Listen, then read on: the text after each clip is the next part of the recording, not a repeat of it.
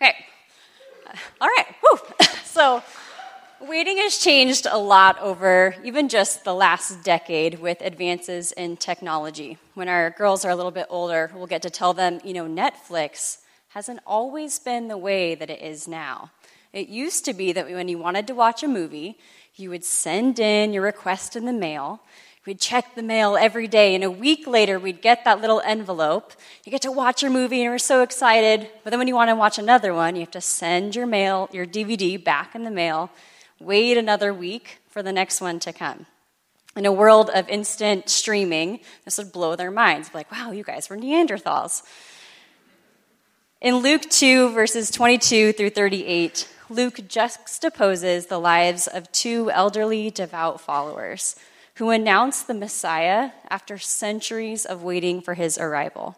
In both Psalm 84 and Luke 2, the church has shown that God blesses those who wait well, and only God can satisfy in the waiting. So, why is it important for us to learn to wait both for and with God? The psalmist Simeon and Anna's experiences, they demonstrate three truths for, about how to wait well and wait for God. So let me pray. God, we um, are grateful for you, for your presence in this room. We ask you open up our ears to hear and our eyes to see the truth that you have for us, Lord. That you would teach us the significance of waiting well, and that our hearts would long for you above all else, God. It's in your name. Amen. Uh, so, before we re- uh, get into the text, it's important to review Israel's history to see just why would it have been so significant for them to wait for the Messiah. And this goes back in looking at from the beginning. Um, at creation, we have Eden, where Adam and Eve are enjoying the presence of God at all times in the garden. They can be with Him whenever they want, but then sin enters the world and the fall happens. And not only are they banished from the garden, but they're banished from God's presence because they can't be in His holiness. Since then, nothing has been more important to humanity than restoring God's presence on earth. In the Exodus, uh, Moses is called to build the tabernacle. And this is to be a tent that's just a temporary dwelling place for God to be in their midst, in the middle of their camp. And after Moses builds the tabernacle and he dedicates it, he speaks this about the tabernacle. He says, Then the cloud covered the tent of meeting, and the glory of the Lord filled the tabernacle. Moses could not enter the tent of meeting because the cloud had settled on it and the glory of the Lord filled the tabernacle. So God's glory existed in this cloud. And something really interesting is the word glory in Hebrew is kavod, which comes from the root kaved, which means to be heavy or weighty. So this glory of God in this cloud is so dense, it's so weighty, that Moses can't even get inside. Then the Davidic kingdom is established.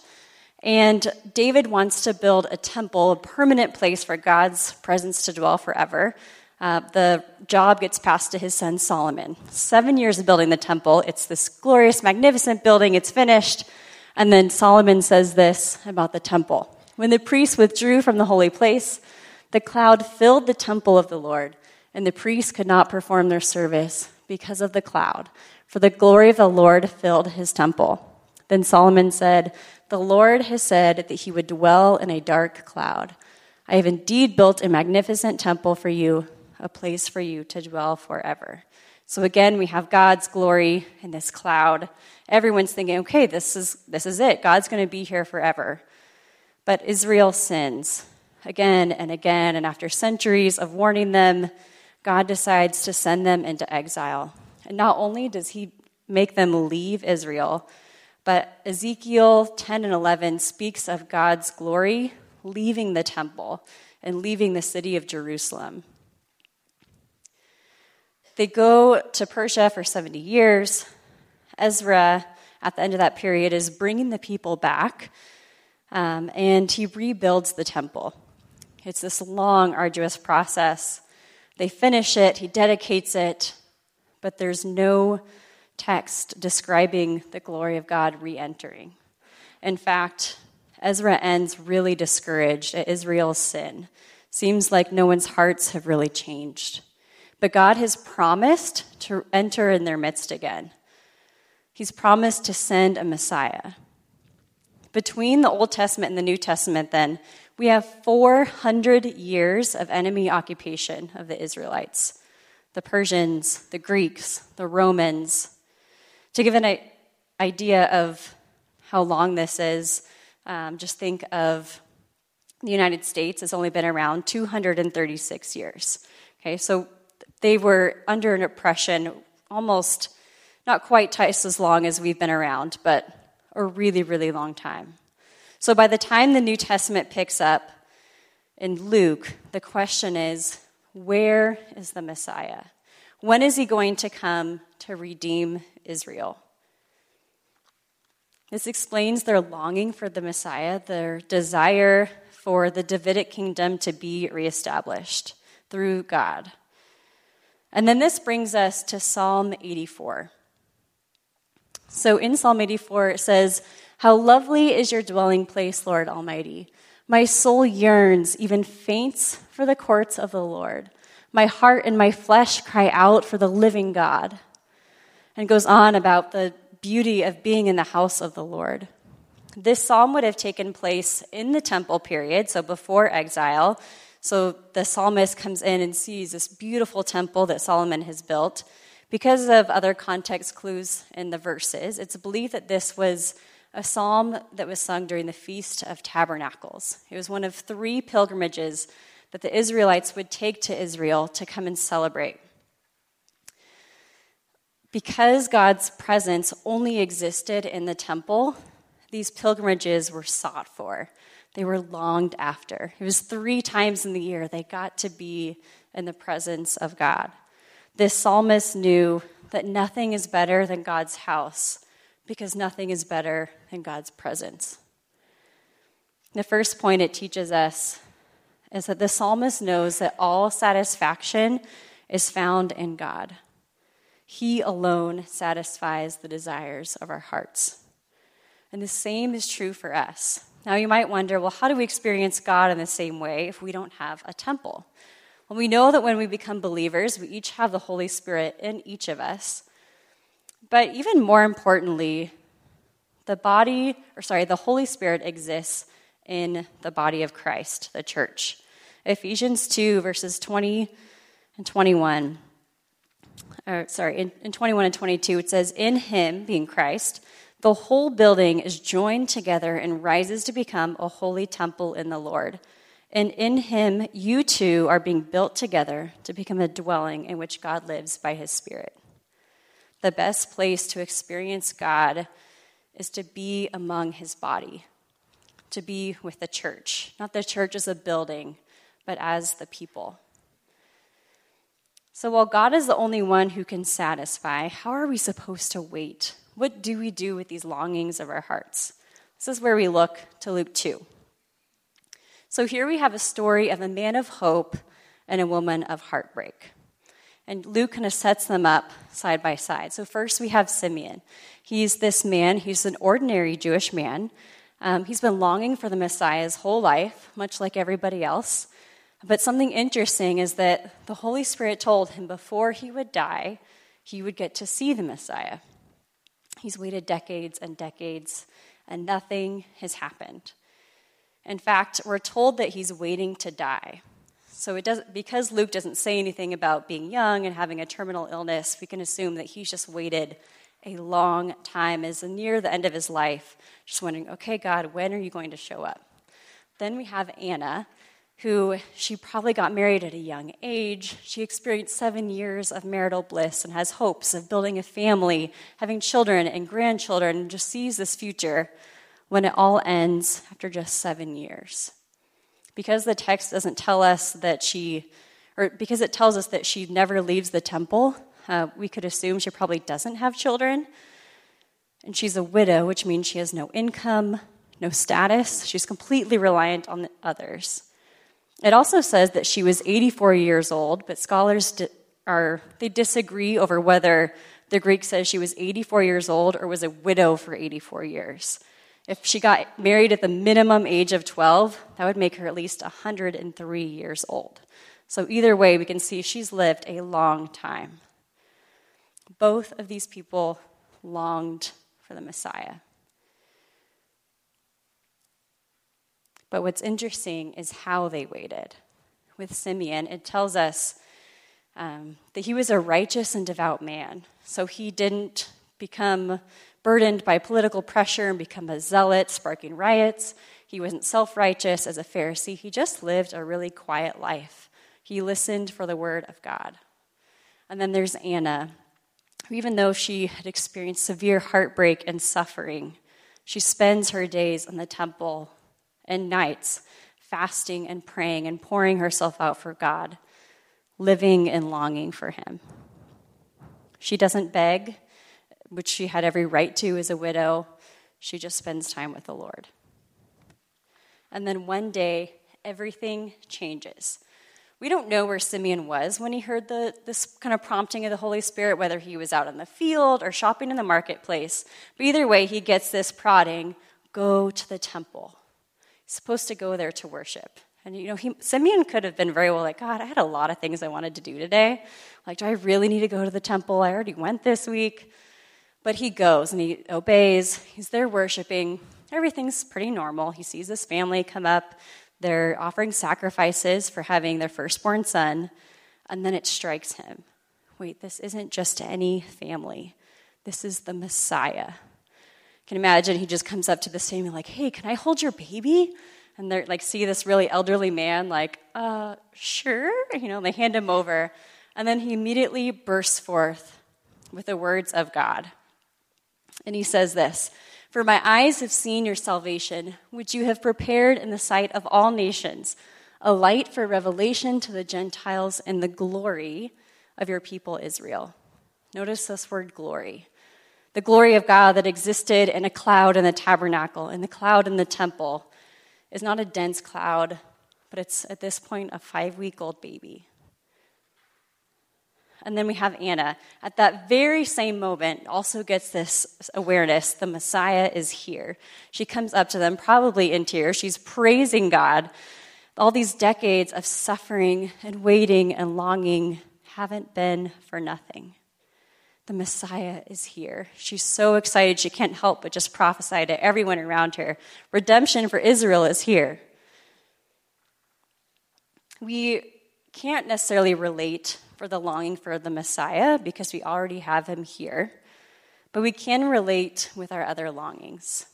Because of my age, I haven't had the experience of longing for something for decades, uh, but I have longed for something for what felt like a long time at that point in my life. Um, it was particularly in my journey through singleness. I grew up always as the single girl. In high school in college, I was teased. I was told, well, there must be something wrong with you if you don't have a boyfriend. Um, that was, it just crushed me, and I so had this desire for relationship. I wanted to get married. I remember when I was 18, I was praying in my dorm room, my freshman year of college, and I was like, Lord, I just want a relationship. Do I can I get married at some point? I'm just pouring myself out in tears and I hear this voice of God so quietly. It's so reassuring. He said, "Surrender. I've got this one. I'll take care of it." He didn't tell me what would happen or when, or even that he was going to get me a husband, but just that he would take care of me. And so I let go and I waited. What's really funny as a side note is that I'm four years older than Levi, which would have made him 14. So I can just imagine, him being like, he needs a little more time. Like, just hold on. um, but months turned to years, and I graduated college. I was became a full time teacher. When I was 25, I was serving at my church, and God just gave me this heart for singles around me. Um, I saw this incredible potential for the kingdom of God, and I also saw brokenness and loneliness. And God just gave me this prompting you need to start a singles ministry. And I was like, no, because I thought for sure He wanted me to be single forever. And I was like, God, that is not what I want. I want to get married at some point. Um, but this heart, this for singles was so burdening to me. I was like, okay, I'll do it. Um, it's funny because I told my pastor, who knew me really well, I was like, this is not a dating ministry. People treat it that way. Like, I'm going to vomit everywhere. Um, and like seven couples have gotten married from this ministry, um, at least at the point that I left it. Um, but the first, uh, we started a weekly potluck. And the first event that I hosted was a barbecue at my house. And I'd finished, you know, serving everyone, making sure everyone's eating everything. And I see this blonde guy sitting by himself. Was like, oh, you know, I'll go talk to him. Um, strike up conversation, be a good host. We talked for like 45 minutes. Uh, less than a week later, a friend kind of set us up on a date. And then by our fourth date, just a few weeks after that, he tells me, he says, So, what are you looking for in a husband? Because you're, you have everything I want in a wife.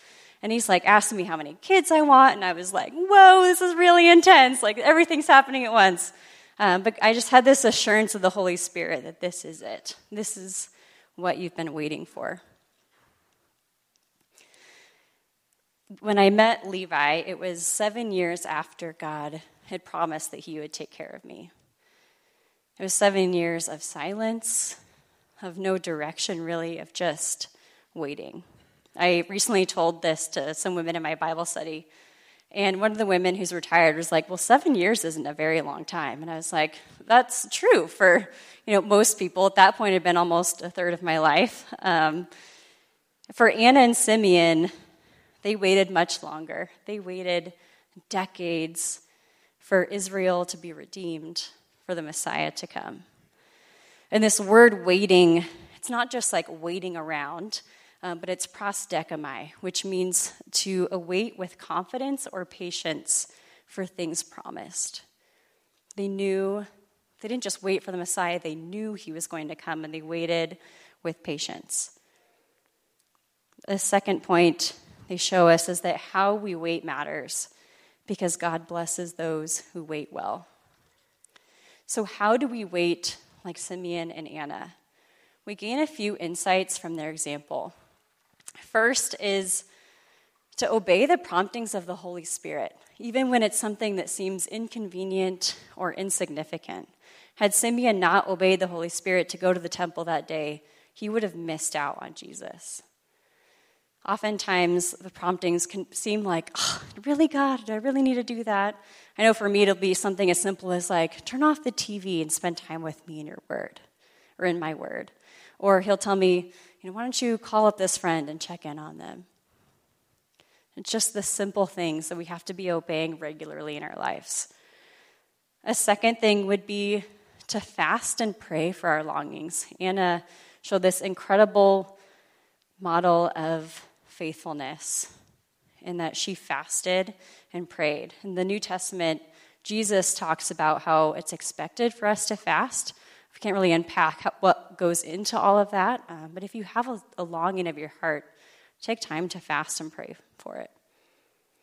And then, third, never underestimate God's desire to use you for his kingdom purposes, no matter your age or your marital status. Both of these individuals were elderly. Anna was a widow. Um, she really had no status at all. Our culture tells us that if you're not working, you have no worth because you're not contributing to society. But that's not how it works in God's kingdom. Everybody has value and is, can be used for his purposes. Over a year ago, I went to a women's retreat with a church, um, and they took an evening to honor some of the women who were faithful servants in their community. And one woman actually couldn't make it there um, because she wasn't actually physically able to get there. Um, but she was one of the most faithful children's ministry servants. What was interesting is because of her age and her uh, disability with her back, she wasn't actually able to serve the children. And so instead, she would take her chair and plant it at the end of the hallway every Sunday and pray over the children's ministry. And that was her ministry and they honored her. And immediately, when they talked about this woman, I was like, that's what I want to be when I grow up. Someone who's so faithful no matter what her state is. When we wait well, we're used for God's kingdom purposes and blessed by experiencing Jesus. But while it's important that we wait well, it's also important that we wait for the right thing. See, Simeon and Anna weren't the only ones who were waiting for the Messiah. Everybody was. But it's interesting because in verse 34, when Simeon is speaking to Joseph and Mary, he says, This child is destined to cause the falling and rising of many in Israel, and to be a sign that will be spoken against, so that the thoughts of many hearts will be revealed. This means that while everyone was looking for Jesus, a lot of people missed it. Most likely, what happened, is we see in the Gospels, is that people's desire for political revolution, for Israel to have a new king, outweighed their desire for God's presence. How often does this happen today? Where our desires for other things, whether they be political or personal, outweigh our desire for the presence of God. It might be for a spouse or a job or a child or a reconciled relationship. Do we long for these things more than God? What we wait for matters. Multiple times in the Gospels, Jesus speaks of his return and that those who aren't ready will miss it. We have the parable of the persistent widow when he says he's going to come and bring justice to his chosen ones, but will he find faith on the earth? And the parable of the wedding banquet and the ten virgins speak of being ready for Jesus, and will our candles be lit for him? Then in Revelation, we get Jesus' final warning where he says, Look, I'm coming soon. My reward is with me, and I will give to each person according to what they have done. I am the Alpha and the Omega, the first and the last, the beginning and the end. Now, some of you might be thinking, like, well, Jesus and I might have pretty different definitions of soon because it's like been almost 2,000 years, you know, seems like kind of a long time. Uh, but what's interesting is this word soon, it also means quickly. And so while Jesus might be a long time in coming, when he comes, it'll be all in one moment. Just like when Simeon was speaking about Jesus, it says, at that very moment, Anna also came over and prophesied. Everything happened all at once. Jesus is returning soon. Are we waiting for him? Advent is both the now and the not yet. We celebrate Jesus' presence with us now through his first coming and his presence in the Holy Spirit but we also look forward to his return. If we have misdirected longings, we're going to miss it. So, how do we know that we're waiting for the right thing? How do we make space? A great way is that uh, in the Christmas season is to use your Advent devotional. This has really awesome reflection questions that are simple but deep, um, that can just help you to get into the presence of God and enjoy waiting for Him this season. Another thing is in daily life, think about how you can invite God into what you're already doing. Uh, with two little ones at home, a quiet time can be pretty elusive in my house. And so it can be hard to just like sit and read my Bible. I've had to find spaces to invite God in while I'm moving. And also, if I close my eyes, I'm asleep pretty much instantly. Uh, and so at nighttime, there was a night that my husband was out doing a church thing in the evening. Kids went to bed late, and then I look around, and the house is a disaster. I mean, there's toys everywhere. The kitchen has dishes everywhere. The bathroom had like exploded. And I was just like, I just want to go to sleep. I don't want to deal with any of this. Um, but I had recently heard of some friends who, when they have their quiet time with the Lord, they light a candle to signify the sacredness of that space. And I was like, you know what I'm going to do? I'm going to light a candle and dedicate this space as holy to God just offer it to Him. And I turned on worship music and just prayed. And now it's part of my daily practice is my nighttime cleanup is my time with the Lord. So just make space for Him in what you're doing. When I look back on my years of singleness, I see a lot of heartache. Um, there were a lot of years of suffering, which is a story for another day. Um, but I also look back with fondness because those years have some of my most intimate and treasured memories with the Lord. He satisfied me with his presence in the wait. Similarly, Anna and Simeon longed for the Messiah their whole lives. God met them through his Holy Spirit and then with the arrival of Jesus at the temple. In a world of instant gratification, waiting is hard. It's easier to look for a way out, to look for something easier to do. But it's worth it. We must remember the lessons taught by the psalmist Simeon and Anna that how we wait matters because God blesses those who wait well. And what we wait for matters because Jesus rewards those who are ready for him. And in the waiting, God is with us, and only he can satisfy. So, how do we find God in our longings? As we close and worship through song, sit with this question What is your deepest desire? What are you longing for? Take time to journal in your bulletin or just pray or offer your hands open to, before God to give Him your desires, to allow Him to meet you in the waiting. If the things that you carry that you're longing for are burdensome or you just need a reassurance of God's presence with you in the waiting, please come forward and pray with us in the front. Our prayer team would love to receive you and pray with you and speak God's words of truth over you. Allow God to be present with you as you wait.